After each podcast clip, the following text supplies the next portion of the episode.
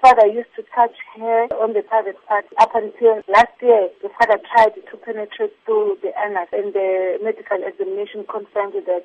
And then on Wednesday, this is when the father raped the child.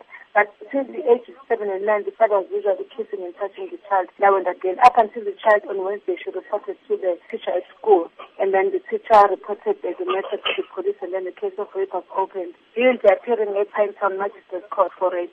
There have been reports that the father allegedly raped his other two daughters. Can this be confirmed? At this moment, the child said they only concerning one rape of a this nine-year-old, which started when she was seven years. What is known about the victim's state of health? The child is taken for a rape case, a new case. There are sessions that uh, the victim attends at a Thuthuzela Care Center. There are social workers for counseling and also they go on that day for of the examination. Then after that, they are giving other dates for them for counseling. But the state of health, I cannot confirm that. Let's talk about the placement of the victim. Is it known who the child is staying with at this stage? No, I'm not aware.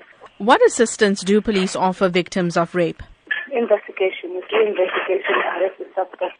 What is then your advice to rape victims? They must report the matter, the cases. Even if it's an old case, they must not wait